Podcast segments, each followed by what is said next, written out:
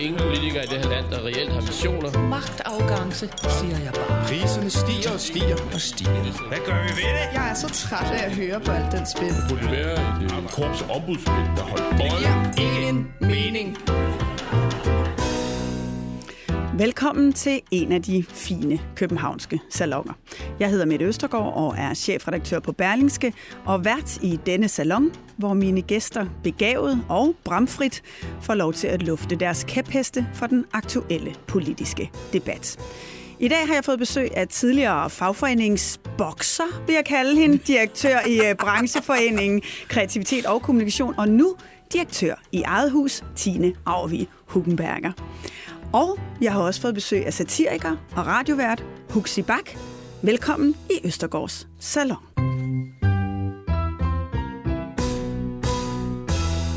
Velkommen begge to. Tak. Tak fordi I vil komme. Lad os lige øh, starte med at høre, hvad det er, I går og laver. Huxi, du er på tur med Ja, på øh, ja. dit øh, show Alt er godt. Fordi det er det En ikke. så velvalgt titel. Nej, Øhm. det er, det er det ikke. Men altså, jeg, jeg synes egentlig, det er dejligt ude på landevejen. Alt er faktisk godt på landevejen. Forstået på den måde, at folk øh, rigtig gerne vil ind, og, og at det er min klare fornemmelse, rigtig gerne vil ind og grine lidt, fordi verden går jo af helvede til. Ja, alt er ikke godt. Nej, du ikke plejer rigtigt. jo at gerne at tage, din, tage politikerne sådan lidt under kærlig behandling i dine shows. Hvordan er det under en valgkamp? Det er øh, nemt. For nu det. Har noget at tage Nå, men det er bare fordi, der er ligesom hele tiden noget. Det fede ved at være afsted i en valgkamp, jeg har prøvet det en gang før, det er, at der ligesom er, altså hver dag kommer der noget nyt. Og det er jo en gave for sådan en som mig. For det første, fordi jeg får lov til at lave et nyt show hver aften. Der, er ligesom, der kommer noget nyt på hver eneste aften. Og, og jeg har sådan en klar fornemmelse af, at publikum også synes, de læser jo de samme aviser, som jeg læser. Og så, det er ligesom sådan, så der er altid et eller andet, der, sådan, der er den store ting på dagen, og så kan vi ligesom mødes i det også, og der er sådan en god summen i stolene omkring, Ja. omkring det. Ja. Det er en stor fornøjelse. Også fordi, altså politikere er jo sådan nogle typer, som i en valgkamp opper sig i at give gaver til sådan nogen som mig. Så det er, jo, det er jo en skøn sæson for mig på den konto. Perfekt. Øh, Din kæphest, den handler jo om håb i øh, klimapolitikken. Ja. Der var nogen, der under corona sagde, hope is not a strategy. Men, øh, men, men Det er det skal vi- tilsyneladende. Det er det til sydenland. Det skal vi tale øh, meget mere om lidt senere. Øh, først, Tine, så skal vi lige høre, hvad du går og laver, for du har jo gjort det, mange drømmer om. Du har vundet lotto. Det er rigtigt. Og nu går du bare og laver det, du selv synes er fedt. Ja. Og hvad er det så? Jamen, altså, jeg startede med at arbejde og forsørge mig selv fra da jeg var 15, og så var jeg så heldig, så jeg vandt i lotto. Og så kiggede... Hvor meget vandt du, Tine? Nu sidder jeg bliver fuldstændig nysgerrig. Ja. Jeg vandt 4,5 millioner. Hold. Det er meget rart lige. Det er helt vildt. Ja. Jamen, det, Det er jo fordi, det er jo sådan noget, man tror ikke kan lade sig gøre. Ja, men øh, er det- som en af mine gode venner, sag, veninder sagde, altså, hvem spiller lotto? Så, så, det er sgu da mega prolle. Så siger jeg, ja, det gør jeg jo.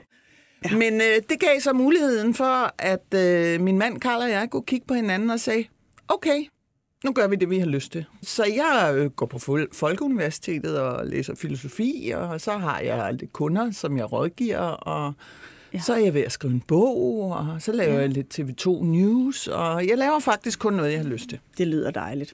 Vi skal høre en meget øh, personlig historie fra dig øh, lidt senere, er øh, om din søn, som øh, sidder i fængsel, Ja, det er rigtigt. som øh, har betydet, at du øh, har fået et indblik i kriminalforsorgen og fængselssystemet. Det skal vi høre mere om.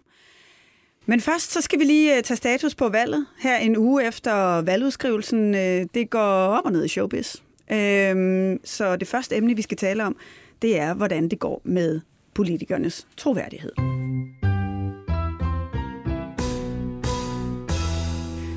Vi ved jo godt, at vi stemmer på dem, som vi er mest politisk enige med. Men øh, vi ved jo også, at vi stemmer også på dem, som vi har tillid til som mennesker. Og det må man sige, det er politikerne også pinligt bevidste om. Jeg synes lige, vi skal starte med at høre den her øh, passage fra Venstres Jakob Ellemann Jensen, øh, da han skulle præsentere sig selv ved søndagens debat øh, med de to øvrige statsministerkandidater på TV2. Der er nogen, der siger, at jeg virker arrogant. Jeg forstår godt, hvorfor. Jeg ved godt, jeg kan virke lidt stiv i betrækket. Det gør jeg, når jeg gør mig umage. Det gør jeg, når jeg koncentrerer mig. Det gør jeg nok også nu. Man kan ikke lave om på, hvem man er. Men I skal vide, at jeg er opmærksom på det. For jeg ved godt, at det ikke kun politikken, I stemmer på. Det er også personen bag. Ja, det er lige til kernen, og så har vi fået øh, tilsat en lille akademikerbrille, og slipset er røget, og vi får at vide, at han er godt gift, og så kender vi ligesom Ellemann. Jeg synes, det er meget tydeligt, at, øh, at det her med det personlige image, og hvem er det, vi stemmer på, er de meget bevidste om. Øh, Mette Frederiksen har jo også nærmest lavet sådan en helt turnaround lige inden valget, fordi hun mødte en mand i Nordjylland, der sagde, hvorfor går du og ser så sur ud? Og siden da har hun smilet og været sådan meget overskudsagtig. Og, Jamen, det, er jo, det er jo helt vildt, altså fordi for tre uger siden, der tænkte man om Mette Frederiksen, hun er virkelig et dårligt sted. Hun Ja. ja. er så sur. Men så er det lykkedes hende at øh, lave en lille snortop, mm. og øh, nu er, nu er Mette glad, og Mette er imødekommende, og Mette kan rumme det hele, ser det ud til. Ja. Øh, det er sgu meget godt klare. Er det også, du har været tæt på politik i mange år, Tine, er det også nødvendigt? Ja, det er det jo. Øh, altså, jeg synes jo for eksempel, det som Jakob Ellemann gør der, det er, det er godt gået. Altså, og lige præcis, altså, det kan jo også falde meget tungt, ikke? Jo. Og øh, være en virkelig mislykket farse. Hvis man ikke, øh, tror på det. Ja, mm. men det lykkedes, jeg synes faktisk, det lykkedes ham der at, at adressere hans lidt øh, til tider kiksede fremtoning. Det er nødvendigt, fordi at øh, politik er jo mere end fakta, desværre. Øh, politik er jo også, at man identificerer sig med det menneske, man gerne vil, øh, vil stemme på. Huxi, hvis vi sådan lige kigger på, øh, hvor det måske ikke øh, går så godt med troværdigheden, hvor, hvad noterer du der så?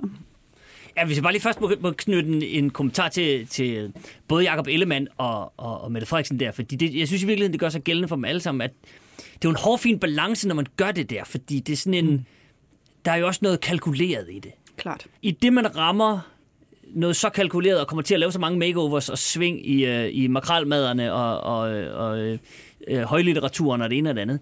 På et tidspunkt bliver det jo også utroværdigt, at man sådan hele tiden, så smiler man, så, så er det alvorstungt, fordi nu er jeg i Bruxelles, og, men jeg er sandelig, og jeg, er også, jeg skal også hjem og bage flyt, og det, det, bliver sådan, det bliver kalkuleret på sådan på Men, sådan en men er det ikke også rigtigt, om Mette. Frederiksen, når hun skal forsvare det der, så taler hun jo om, jamen prøv at høre, de fleste danskere, de kan godt både spise en makrelmad og gå i det kongelige.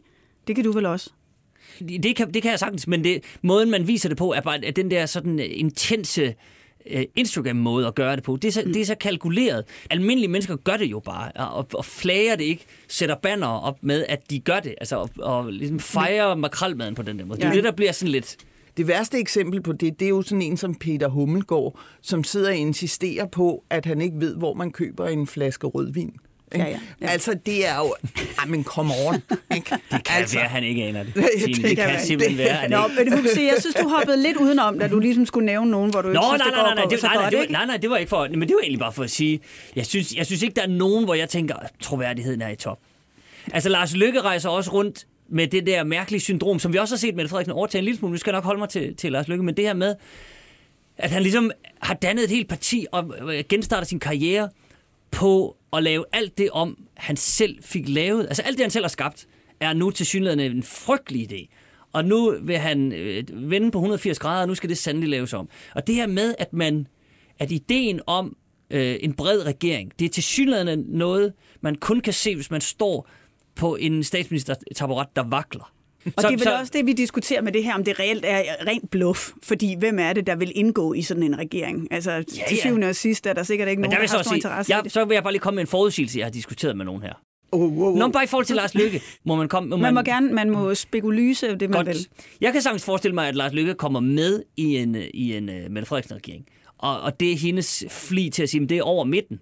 Mm. Og det er fint nok.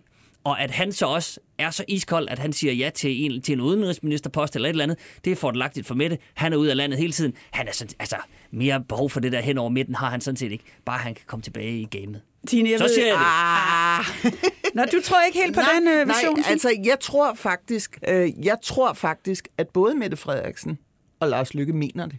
De Mm. mener det der med den brede regering. Det er så selvfølgelig, som Huxi siger, summet op af alt muligt. Øh, men jeg tror faktisk, de mener det.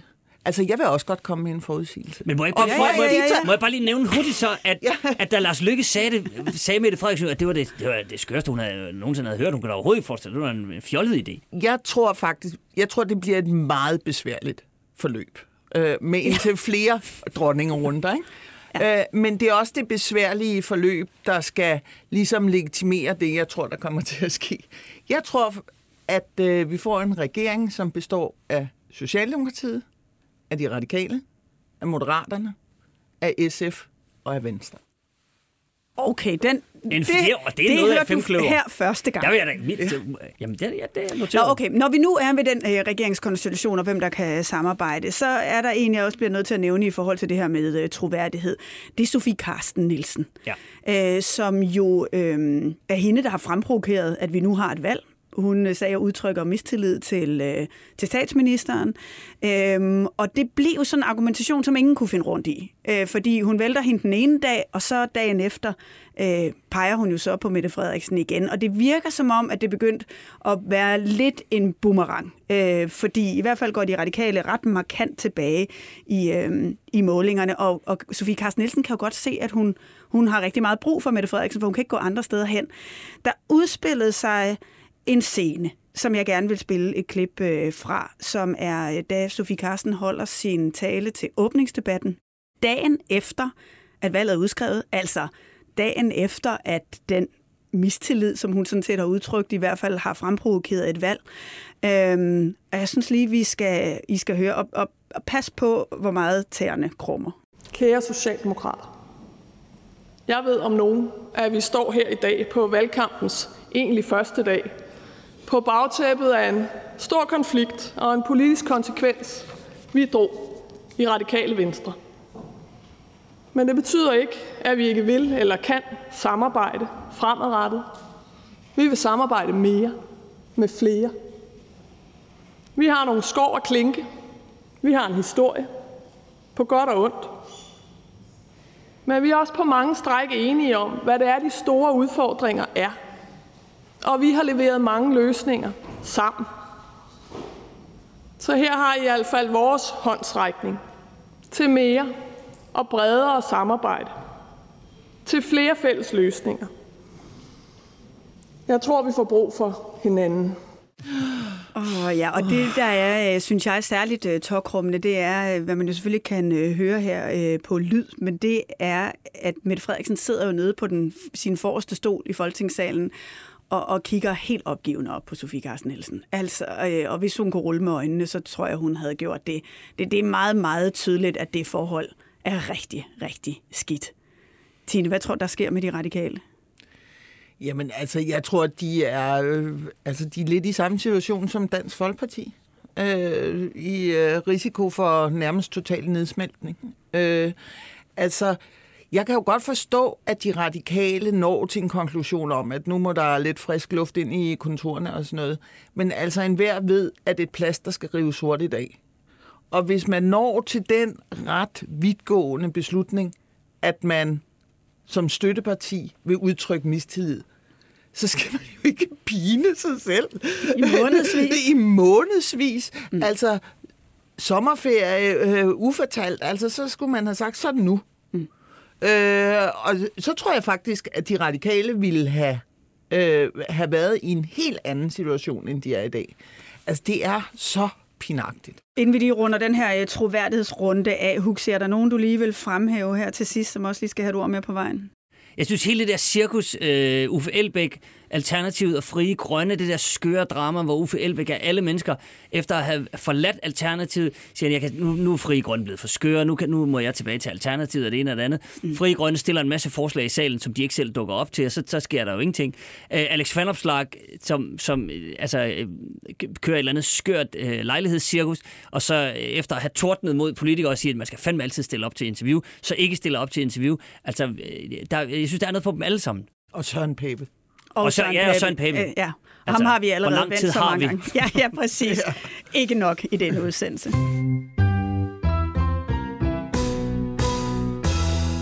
Og nu tænker jeg, at vi hellere må bevæge os lidt videre og tale om lidt øh, substans. Øh, statsministeren har jo kaldt det her et tryghedsvalg.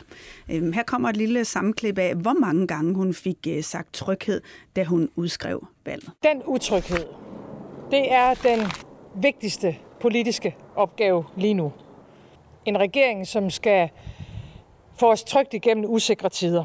Og dig, der ikke tør gå ned i vaskekælderen på grund af nogle utilpassede unge, som forpester din hverdag. Folketingsvalget i 2022 bliver tryghedsvalg. Ja, tryghed øh, er det helt centrale ord, og når vi taler om tryghed, så bliver det også øh, meget ofte noget med øh, retspolitik og øh, hvordan vi øh, straffer de kriminelle, og det skal vi tale om nu. Øh, nu bliver det en lille smule alvorligt. Din øh, søn Daniel på øh, 33 år, han sidder lige nu i fængsel. Det har han gjort de sidste øh, to år. Øh, han har fået en dom på 6,5 års fængsel for forsøg på manddrab. Hvad skete der? Der skete det, at øh, Daniel øh, levede i et parforhold, som ikke var sundt for nogen af parterne, og de var så gået fra hinanden, og så fik hun, øh, fortalt hun ham, at øh, der var en fyr, der havde forsøgt at begå et overgreb på hende. Øh, og Daniel, min søn, øh, har et voldsomt temperament, øh, og øh, gakkede, så for at sige det meget kort, voldsomt ud på den fyr, det handlede om, og der var en kniv involveret, øh, og øh, derfor fik han en dom for forsøg på manddrab. Øh, så han sidder i fængsel. Og hvad har det her betydet øh, for dig i øh, et er som mor, selvfølgelig? Øh, men noget andet, som du gerne vil tale om her, det er, at du har fået et indsigt i, i vores fængselssystem, i vores kriminalforsorg, som du synes er meget kritisabelt. Hvad er det, der er galt? Jamen, Altså grundlæggende, jeg vil starte der, hvor jeg siger, at øh, mennesker, som ikke har prøvet det her, de gør sig ingen forestillinger om, hvor stor en smerte det er at se sit barn, øh, fordi selvom han er 33, så er han jo stadig mit barn, øh, øh, blive, øh, blive fængslet. Øh, det, jeg er simpelthen rystet i min grundvold øh, over, øh, hvad det er, der sker i kriminalforsorgen. Jeg hører faktisk til de mennesker, som mener, at hvis man forbryder sig mod vores fælles regler, så skal man straffes. Øh, det mener min søn i øvrigt også. Han mener også, at han fortjener at blive straffet for det, han har gjort. Øh, men øh, vi har en øh, vi har en forsorg, øh, som øh, kan man sige fungerer på en måde, som gør sig maksimalt umage for at folk forbliver kriminelle, at de bliver værre, end de, øh, end de var, øh, da de kom inden for murene. Der er stort set ikke noget, der fungerer. Hvordan, hvordan det der med, at det bliver værre, hvordan har du oplevet Jamen, det er jo, det er jo fordi, at øh, politik har jo udviklet sig til, øh, til en lidt grimmere øh, variation end abegrotten ude i zoologisk have. Hvis du, øh, hvis du øh, siger retspolitik, hvis du siger et kriminelle, så kan du øh, stort set få hele Folketinget til at stå og skrige i kor, at de skal bare sidde længere i fængsel og de skal have hårde domme, og de må ikke have nogen rettigheder, og betjentene må idømme dem sanktioner, og så videre, så videre, så videre. Og vi ved faktisk, apropos fakta, vi ved rigtig meget om, hvad der virker, og hvad der ikke virker. Og vi ved, at det at behandle folk som dyr, det gør, at de bliver dyr. Det at behandle, øh, sætte folk i øh, fængsel øh, meget, meget længe, det gør, at for eksempel nogle af de, der sidder uhyggeligt mange unge mænd i de danske fængsler, de, øh, de, bliver, øh, de bliver endnu mere hardcore kriminelle, fordi de, hvis de er medlem af en bande, så optjener de deres adelsmærke på at sidde i fængsel. De, øh, alt det, de kunne i forvejen, det lærer de inde i fængsel. Og, øh, og det, man kan sige, det er, at når de så skal ud, så er der ikke noget, der minder om rehabilitering.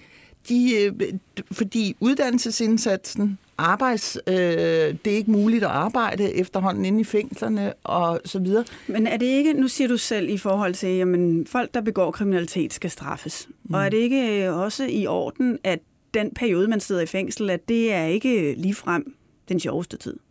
Jo, det er helt i orden, men det kan jeg berolige den undrende befolkning med, at det er ikke sjovt. Øh, Søren Pind, som jo er tidligere justitsminister, han sagde til mig på et tidspunkt, da vi diskuterede det, at de der mennesker, som står og råber og skriger på mere straf, og de må, ikke, de må ingenting, og de skal bare sidde i en celle, de ved ingenting. Fordi bare det at blive berøvet din frihed, det er det mest voldsomme indgreb. Altså, og jeg er bare nødt til at sige, at den måde, det foregår på, man har jo ved det forrige forlig om Kriminalforsorgen, der har man givet betjentene ret til at idømme de enkelte øh, indsatte en sanktion. øh, uden retsprøvelse, uden noget som helst. Og for eksempel min søn, øh, og altså jeg forsøger ikke at sidde og udlægge ham som et af Guds bedste børn, men for at få proportionerne ind i det.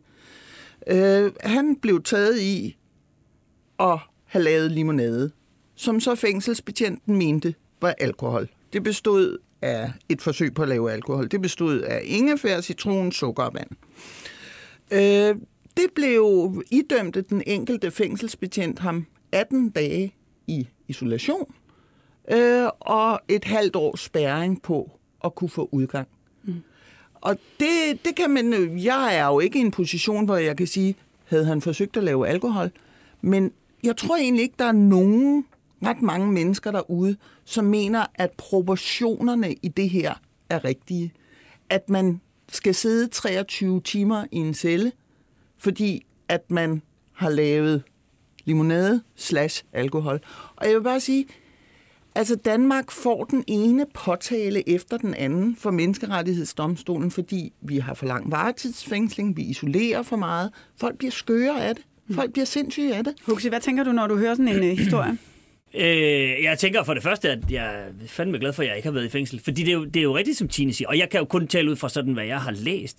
Men det er jo rigtigt, jeg synes nærmest heller ikke, jeg har læst andet end, at, at længere straffe og hårde straffe har ikke nogen effekt, udover, øh, og det er jo så i virkeligheden der, hvor jeg måske øh, tænker mest over det, udover at sælge billetter i en valgkamp, og udover at folk kan stå og sige, at det er også retsfølelsen, men, men, men at de to ting jo er nødt til at, at balancere en lille Nu kan vi, når vi kommer tilbage til lidt klima lidt senere, så er der, der er bare noget, der flugter med det her med, at man i et forsøg på at sælge nogle øh, billetter, eller i en eller anden opgivende tilstand, siger, jamen altså, vi ved godt, at, at videnskab og fagkundskab siger sådan og sådan, men, men altså lige nu, der, der er det altså bare...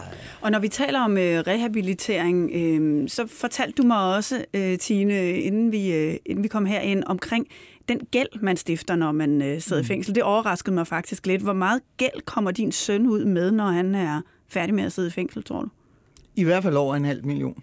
Øh, og det, altså, det er jo fuldstændig umuligt. Og hvad kommer det af? Jamen, det kommer af sagsomkostninger, erstatning, ophold i fængslet, transport til og fra fængslet og sådan noget. Man betaler jo for at sidde i fængsel. Det tror jeg, der er rigtig mange mennesker, der ikke ved.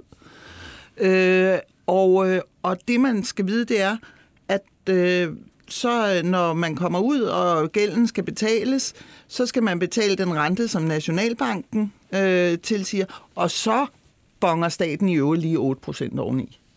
Okay. Øh, så, øh, altså, så du ser, at det er en, det er en ond spiral, som simpelthen ja, er svært jo, at komme ud af? af? og det er jo, altså hvis man har et ønske om, at de her mennesker skal bevæge sig ud af kriminalitet, og det må man vel et eller andet sted, uanset hvor vanvittig man er i sit krav om yderligere straffe osv., det må man antage, at de fleste mennesker har en ambition om, selvom de sidder på Christiansborg, at de her mennesker skal ud af kriminalitet så er det her jo kontraproduktivt. Så hvad er det? I en øh, grad, som er nærmest hovedrystende åndssvagt.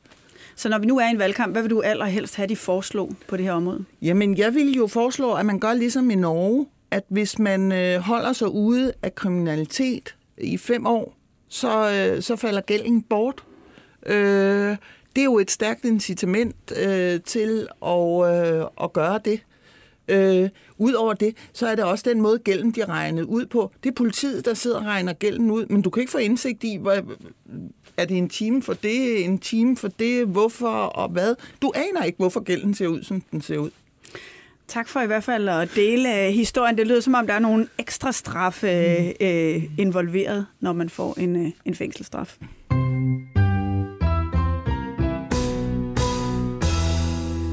Puha, det er en voldsom uh, historie, synes jeg, Tine. Øhm, du skal, ja, ja, men uh, der er nogen, der skal fortælle om det. Og det er jo tit sådan, at mennesker, der er i den her situation, de har ingen ressourcer til at fortælle om det. Ja. Også fordi det er så smertefuldt. Ja. Og det skam, der er mange, der skammer sig. Jeg skammer mig ikke. Altså. Og det, så hvis der er nogen, der skal tale om det, så er det mig. Det er godt at få nogle øh, stemmer på banen. Huxi, vi skal se, om vi kan få øh, stemningen lidt op igen. Du vil jo gerne tale om det håb. tror jeg ikke. du vil gerne tale om håb. Ja, det vil jeg gerne. Men det er jo, men det er jo desværre, hvad skal man sige, bagsiden af håbet. Fordi håb er jo godt. Der er amerikanske præsidenter, der, der har vundet øh, øh, posten på det og så videre. Men jeg er, som du nævnte, på en turné lige nu. med, med et one-man-show. Det er mit sjette one-man-show, og det slog mig, mens jeg gik og skrev på det her show, og det slår mig hver eneste gang, på, på når jeg er ude, at jeg sådan, jeg er jo nået til sådan et sted, hvor jeg sådan i forhold til danske politikere og verdens tilstand på lange stræk, sådan begynder at gentage mig selv lidt. Og det er ikke, fordi jeg er så arrogant, at jeg tænker, hvorfor fanden er der ikke nogen, der har lyttet til mig? Jeg siger jeg, det lige igen. Jeg siger det lige igen. Men der er, der er jo masser, der har sagt det her. I forhold til klima, at altså, Klima, som jo er en af de væsentligste dagsordner. Som i, er en af de øh, væsentligste i- Altså, dagsordner. hvis du spørger vælgerne, hvad Klart. er det vigtigste? Men til gengæld er det jo også øh, noget, som politikerne, jævnført det der, som vi lige talte om, hvis du, står, hvis du har øh, nogle politikere, som skal vælges, så kan de sige, vil du have, vil du, er du tough on crime, eller synes du, vi skal prøve at stryge vores øh, kriminelle med, med, med hårene, og ligesom sige, "Nå, men det, det virker jo også med, med bløde sanktioner, og vi skal eftergive gæld og det ene og det andet. Der er ingen, det kan jo godt ske, at de sælger nogle billetter, for der er aldrig nogen, der har prøvet det, for de tør jo ikke at, at, at sige det. Det er jo meget nemmere at stille sig ud og sige, der er en umiddelbar reaktion på at sige tough on crime. Og det samme med, med, med klimaet. Der er heller ikke nogen, der tør gå ud nu og sige, det er nødt til at blive dyrere at være dansker. Mm. Altså, jeg ved godt, der er nogen, der sådan lige... Der er enkelte fraktioner, der sådan lige kratter lidt, at det skal, det, vi skal holde niveau, eller sådan noget. Men altså, hvis man, hvis man ser det i øjnene, så, Men så hvad er bliver det, du ser som det, det store problem? Jamen, det store problem er, at, at der er ligesom de her, der bliver, det er hockeystaven for eksempel. Hockeystaven, At ja, den har vi hørt meget om. Nå, men hockeystaven, at man ligesom siger nu, vi, øh, vores plan er, at vi gør ingenting, og så satser vi på, at året inden vi skal have løst alting, altså i 2029 frem mod 2030-målen, der vil teknologien, der kommer der bare lige en maskine, zip, og så går det hele i nul. Mm. Øh, og det synes jeg, der er et, et, et kæmpe problem. Hvis man indsætter håb i alle mulige andre ting, så, så er det jo Ja, så det, så du det jo synes er problemet, det er, at der, der er så meget, der er baseret på teknologi, for eksempel, og forskning, som vi ikke kender endnu. Præcis, som er uprøvet teknologi. Mm. Hvis, hvis Nikolaj Vammen øh, stillede sig op og sagde, nu kører vi en økonomisk hockeystav, vi gør ingenting i otte år, og så, så sa- satser vi på, at øh, der er sket noget. Det øh, løser faktisk lidt Det løser, det løser sig selv der i 2029, så siger det bare, whoop.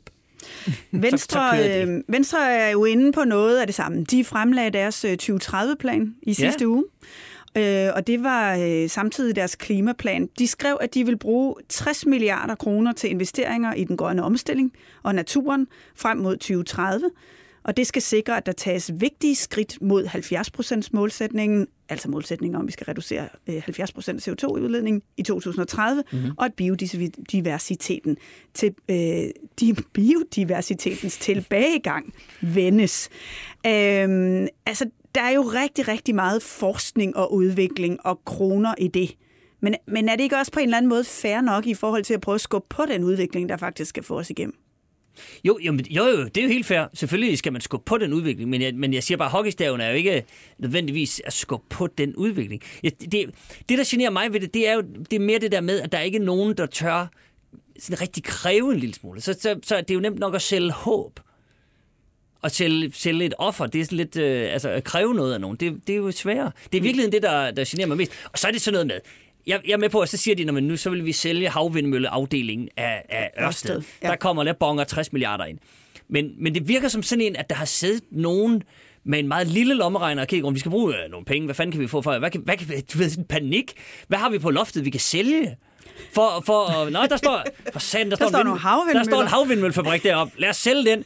Indtil nogen, så læg- fremlægger de den plan, og så er der nogen, der har den store lommeregner, som siger, "Men det er jo fint nok, men det fungerer jo ikke sådan, at hvis I sælger den, så kan I ikke bare tage de der 60 milliarder. De skal ligesom sættes ind på en, altså, Der er også nogle andre, sådan fungerer der, statslige finanser, ikke? der er også nogle andre konkreter, som ikke rigtig er med i Venstres plan. Øh, sjovt nok landbruget. Præ- jo, Øh, jo, som, jo, øh, præcis. som jo Venstre er tæt forbundne med. Og det øh, havde statsminister Mette Frederiksen jo også lige luret øh, og slået ned på, da øh, Mette Frederiksen og øh, Jakob Ellemann og Søren Pape mødtes på øh, TV2 søndag aften. Lad os lige høre, hvordan det lød. Jeg er, meget, jeg er jo selvfølgelig glad for, at du er sød ved mine kolleger, men det er altså lidt en tilsnigelse at kalde den der plan for grøn. Der står intet om landbruget. Der er ingen reduktion af CO2-udledningerne.